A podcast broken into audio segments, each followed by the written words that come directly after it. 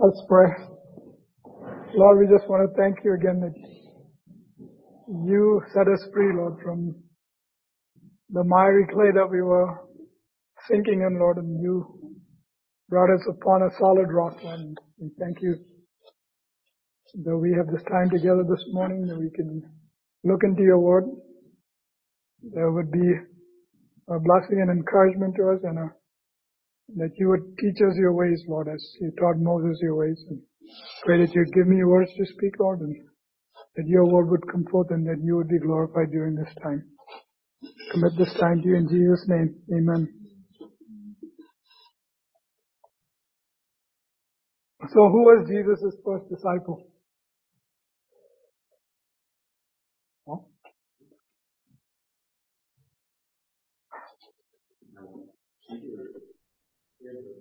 Peter. Someone said something on this. I said Andrew. Andrew. Depends on which account you read, I guess. So what was Jesus' first miracle? The wedding at Cana. Doesn't doesn't seem possible that that would be the first miracle.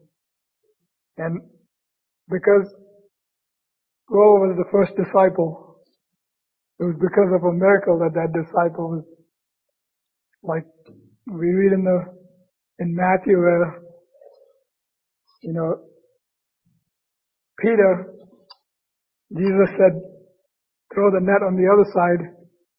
Was that a miracle? For Peter it was at least. And for those so it depends on which account you look at but but for whatever reason John says this was the first miracle so we're going to be talking about that first miracle but John must have a different way of of understanding what the miracles were because John only has a few miracles in his gospel. There's only like seven or eight that he mentions. But for for some reason he calls that the first miracle. So we're going to read John chapter 2.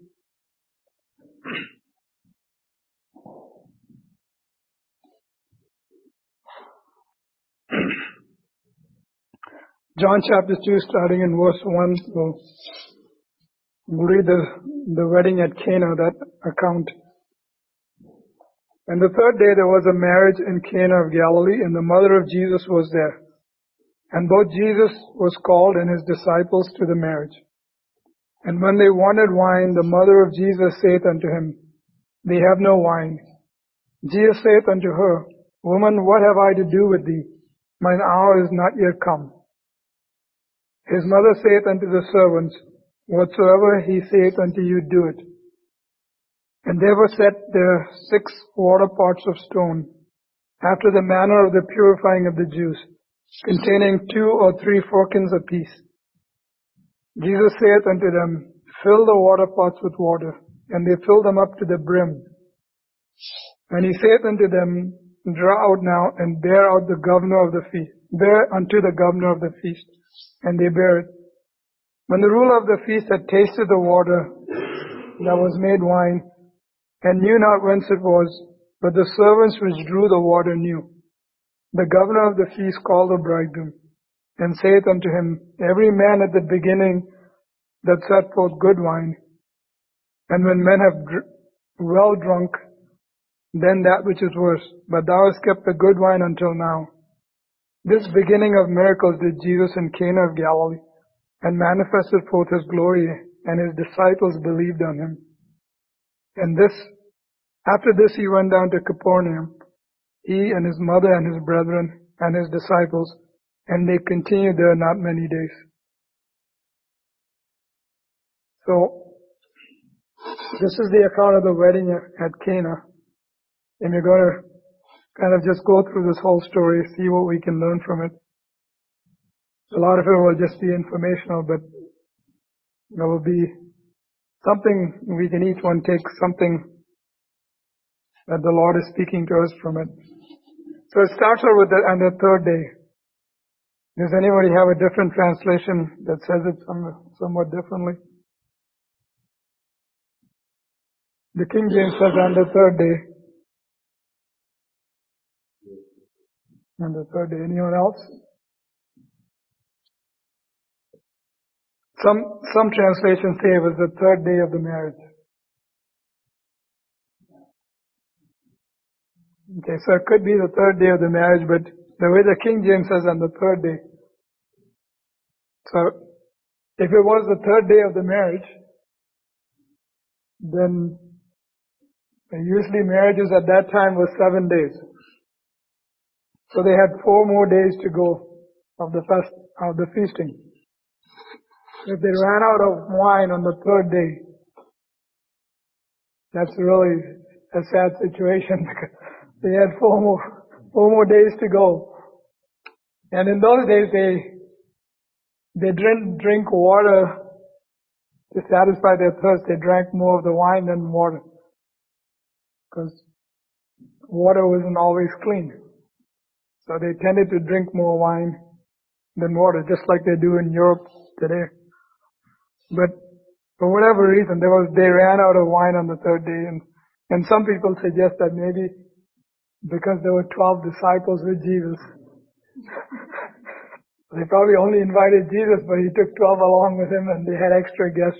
But that's not, but there was a dire situation. It was only the third day they ran out of wine. But there's another way of looking at it this third day. So, how do you count the third day and from when do you count it? So, you start with John chapter 1.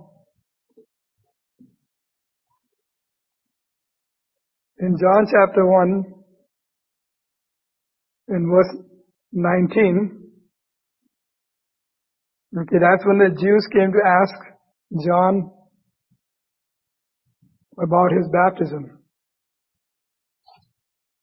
And that's, that's counted as day one. Okay, then uh, in the King James and other Bibles it says the next day in verse 29. The next day, that was, that was when John proclaimed Jesus as the Lamb of God. Day three, starts on verse 29 or uh, 39. Jesus took his dis- new disciples home. Day four, Jesus met Nathaniel. That's on verse 43. So, so day four kind of ends, the, the chapter one ends with the story of Nathaniel. And then it starts with the third day. So if you count the third day from the, when Jesus met Nathaniel, it would be the sixth day. Or it could be either the sixth day or seventh day. But it would be the sixth. If you look at just the third day rather than after three days.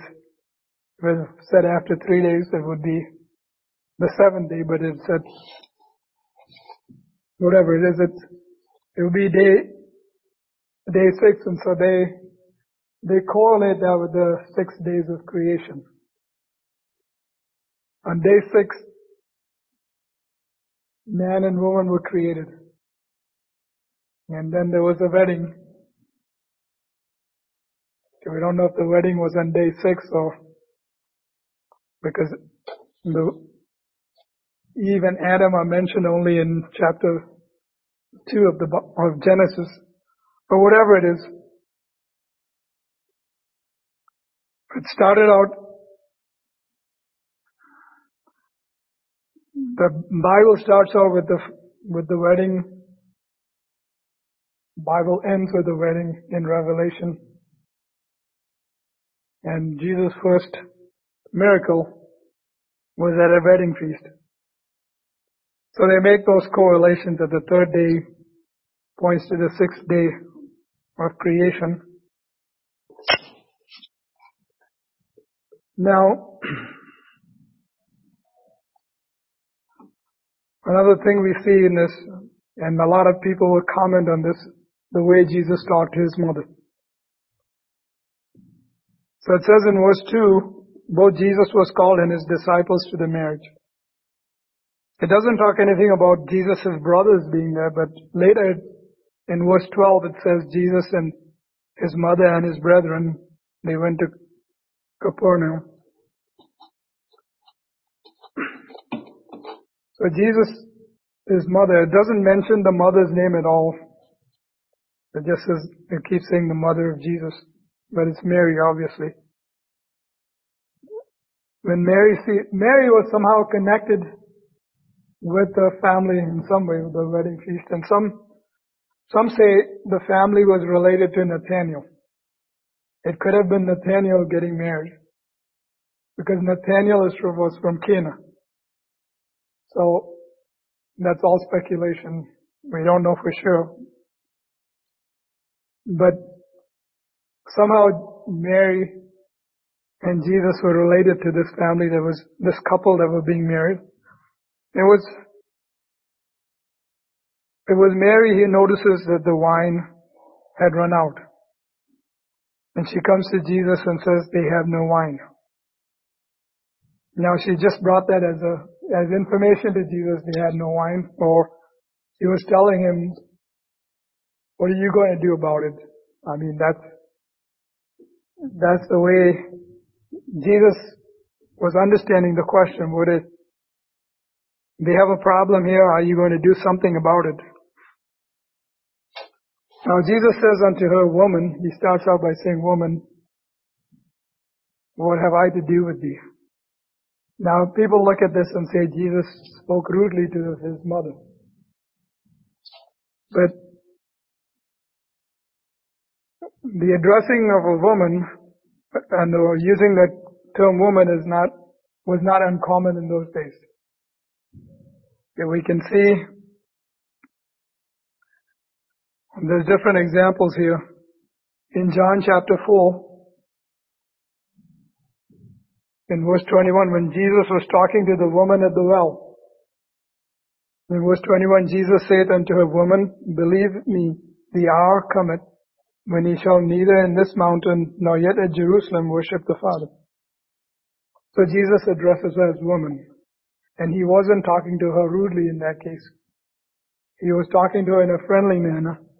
Another example is when Jesus, in, in chapter, John chapter 8 and verse 10, where Jesus is talking to the woman who was caught in adultery. In verse 10, when Jesus had lifted up himself and saw none but the woman, he saith unto, he said unto her, Woman, where are those thine accusers? Have no man condemned thee? So again, he wasn't talking rudely to the woman. I mean, he was being compassionate towards her. In another example, John chapter 20, when Jesus, after Jesus had risen and and I guess Mary Magdalene thought he was the gardener. And Jesus said unto her, Woman, why weepest thou? Whom seekest thou? So again, he refers to her as woman. Again, he wasn't speaking to her rudely. And then another example, when Jesus was dying on the cross, this time he's again referring to his mother. When Jesus therefore saw his mother and the disciples standing by whom he loved, he said, said unto his mother, Woman, behold thy son. Here's another example where he called his own mother woman, but he was, he wasn't speaking rudely. But the, but still, uh, the, the fact remains, why would Jesus call his mother woman? Even though he wasn't speaking rudely. He would have called her a Hebrew term for woman or Ima or something like that. But he called her woman. So some say that Jesus was, first of all, what was he saying here? He's saying, my time has not yet come. What did he mean when my hour has not yet come? Well, what hour was he talking about? Or what time was he talking about?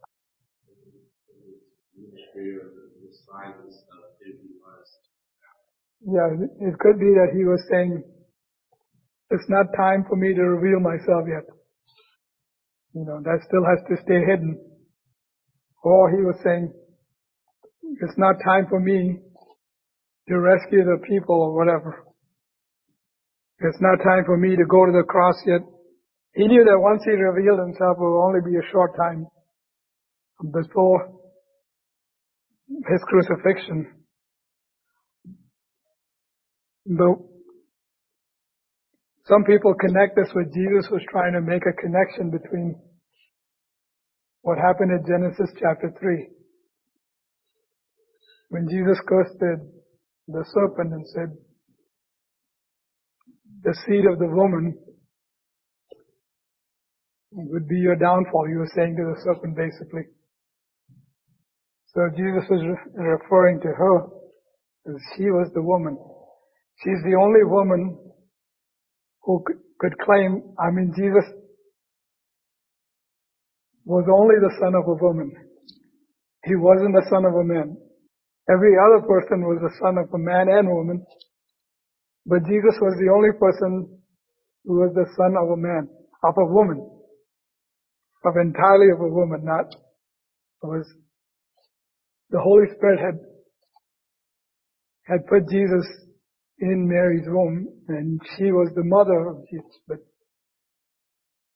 he was not the son. If you look at the genealogy as it mentions in Luke, it says Adam was the son of God. Right. So in like manner, Jesus was the Son of God. So he was not a son of man. So, so Jesus was kind of making reference to that, most likely, but he used the phrase woman, but he says, what have I to do with thee? And that was a, it was a common kind of phrasing used in those days. It basically had to do with relationship. There's an example of it in, in 1 Kings chapter 17. In 1 Kings chapter 17, this is where Elijah had gone to the woman, the widow woman, during the time of famine and she was the one that fed him. And, and we'll pick it up in verse 17. After that, she, she had no son. And, uh, and Elijah prayed for her and uh, she, she conceived a son and then the son becomes sick and in verse 17. And it came to pass after these things that the son of the woman, the mistress of the house, fell sick and his sickness was sore that there was no breath left in him. And he said unto Elijah, What have I to do with thee? O thou man of God, art thou come unto me to call my sin to remembrance and to slay my son? So here's a, what have I to do with thee? Of course, this was written in Hebrew because it's the Old Testament. But when they translated in the Greek, when they translated the Hebrew into Greek, it used exactly the same phrasing that Jesus used when he was speaking to his mother, what have I to do with thee? In this case, the woman says, O thou man of God, but Jesus says to her, Woman, what have I to do with thee? And actually in the original Greek, it does not start with woman. It ends with woman. So it says, what have I to do with thee, woman? But they placed it, they placed the woman as the start in the English version of it. But in the Greek version, the woman comes last at the end of the sentence.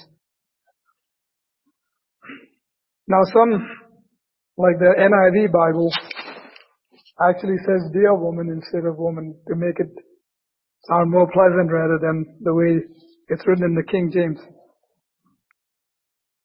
So what, what does this have to do?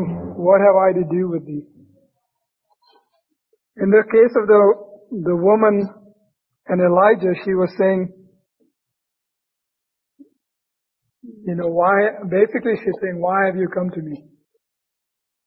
Why have you come to me at this time? Am I the one, am I being judged for my sins? Are you come to actually see my son being put to death? Is what she's saying to Elijah.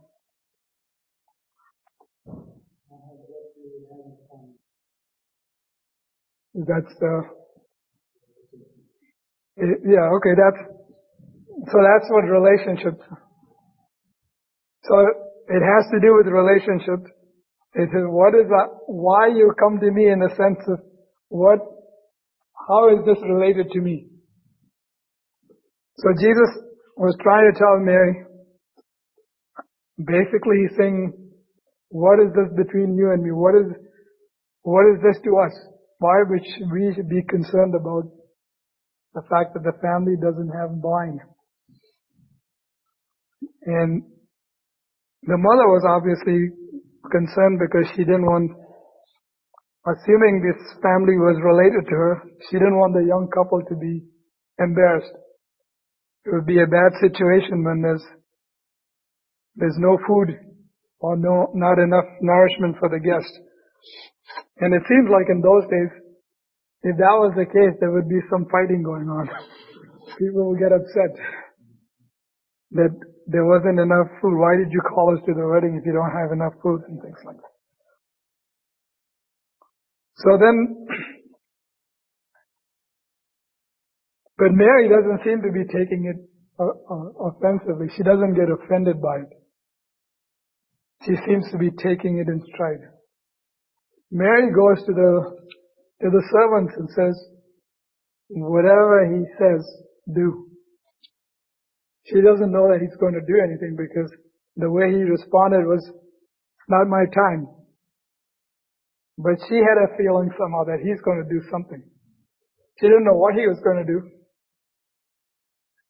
She probably didn't know why she was even going to him, but she knew he was a special person because she, she carried that in her heart from the time the angel came to her at the, in Luke chapter 1 when the angel came and announced that Jesus was going to be born. She knew there was something special that he was the savior of the world, but she didn't know what he was going to do. If this was his first miracle, she didn't know what he was going to do because she's never seen him. The only thing she's seen him is act as her son and probably an obedient child. Nothing to complain about except the time when he was in the temple at Jerusalem, when they were looking for him for three days. But other than that, well, she doesn't know what he's going to do, but she says, whatever he says, do. So now, there was one commentary I read that the, the, the author says that the there's a, there are two different Marys here. When Mary approached Jesus, she was approaching him as a mother.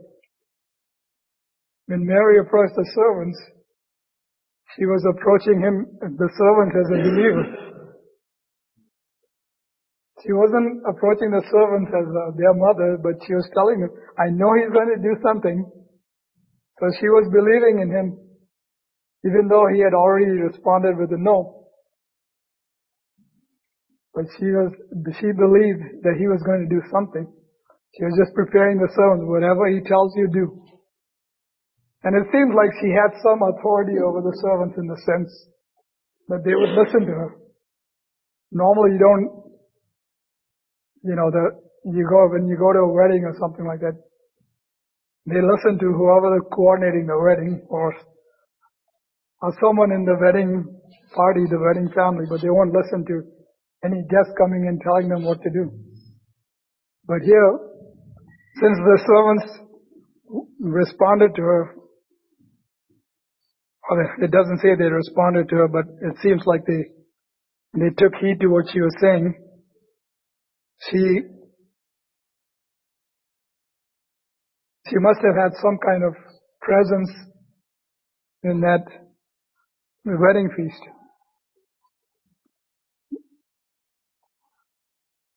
Now, Mary, assuming that she was telling the servants to, to be obedient to whatever Jesus says, is just It's a reflection of her own obedience when the angel came to her.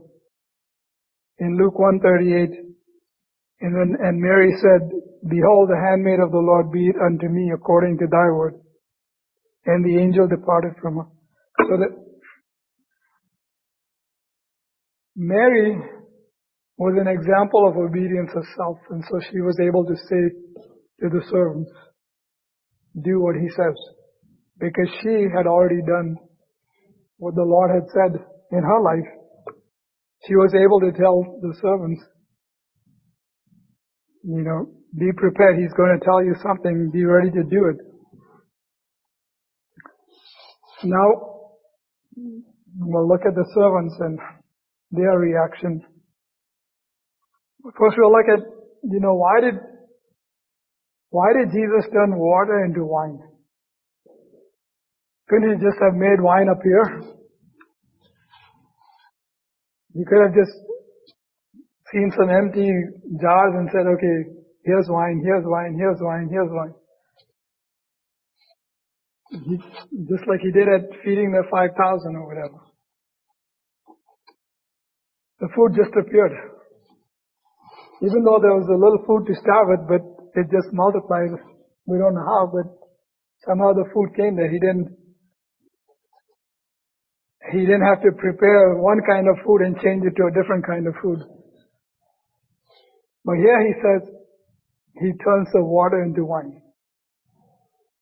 So it could be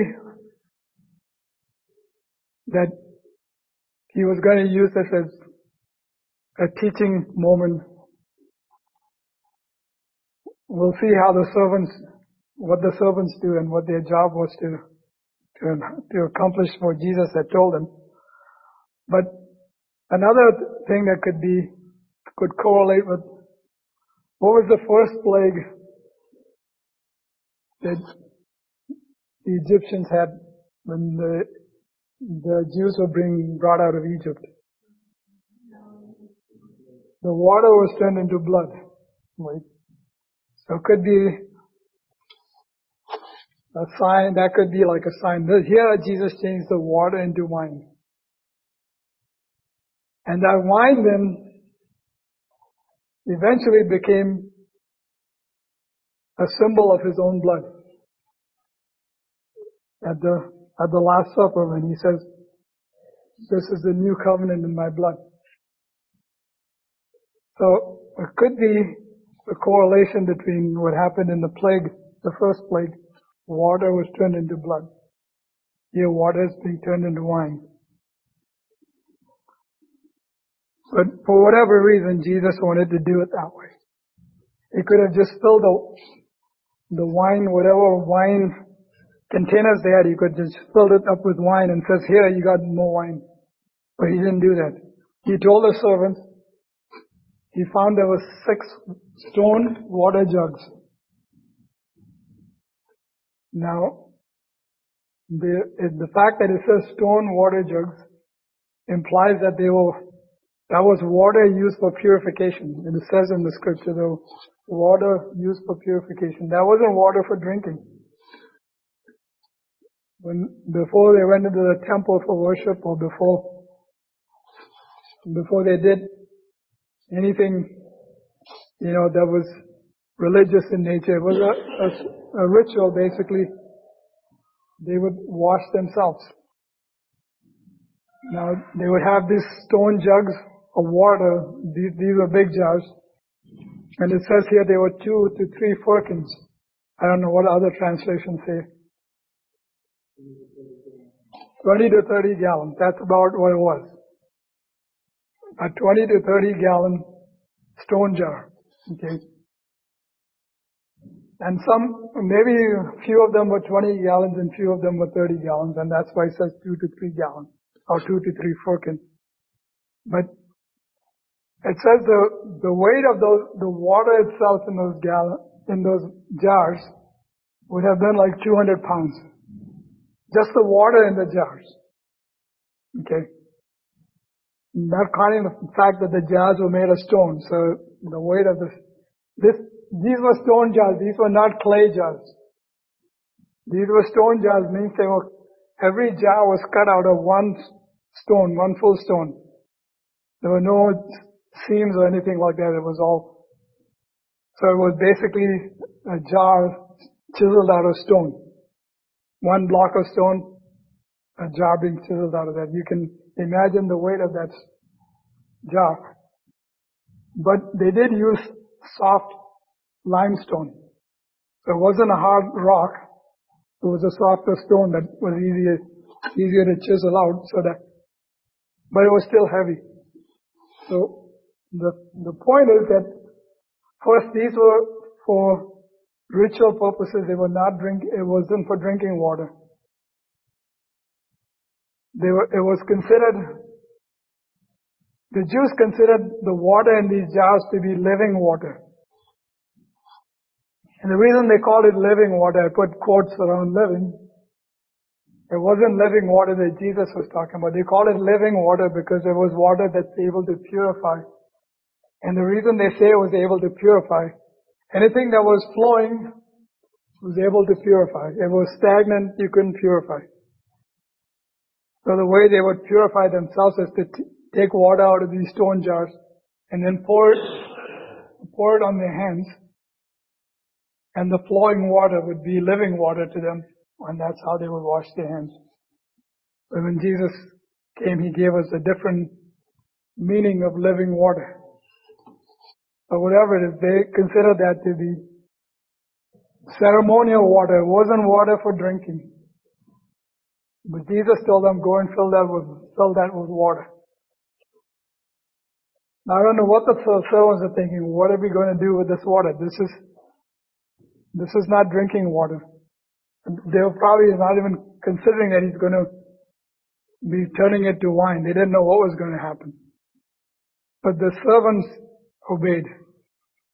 It wasn't a small thing for them to obey because we are assuming that those jars were empty. Or they were almost empty because it's been three days. The people have been coming and washing and whatever for three days. And that's a lot of water that they've used. So if there was, let's say 20 gallons in each of these, the total was 120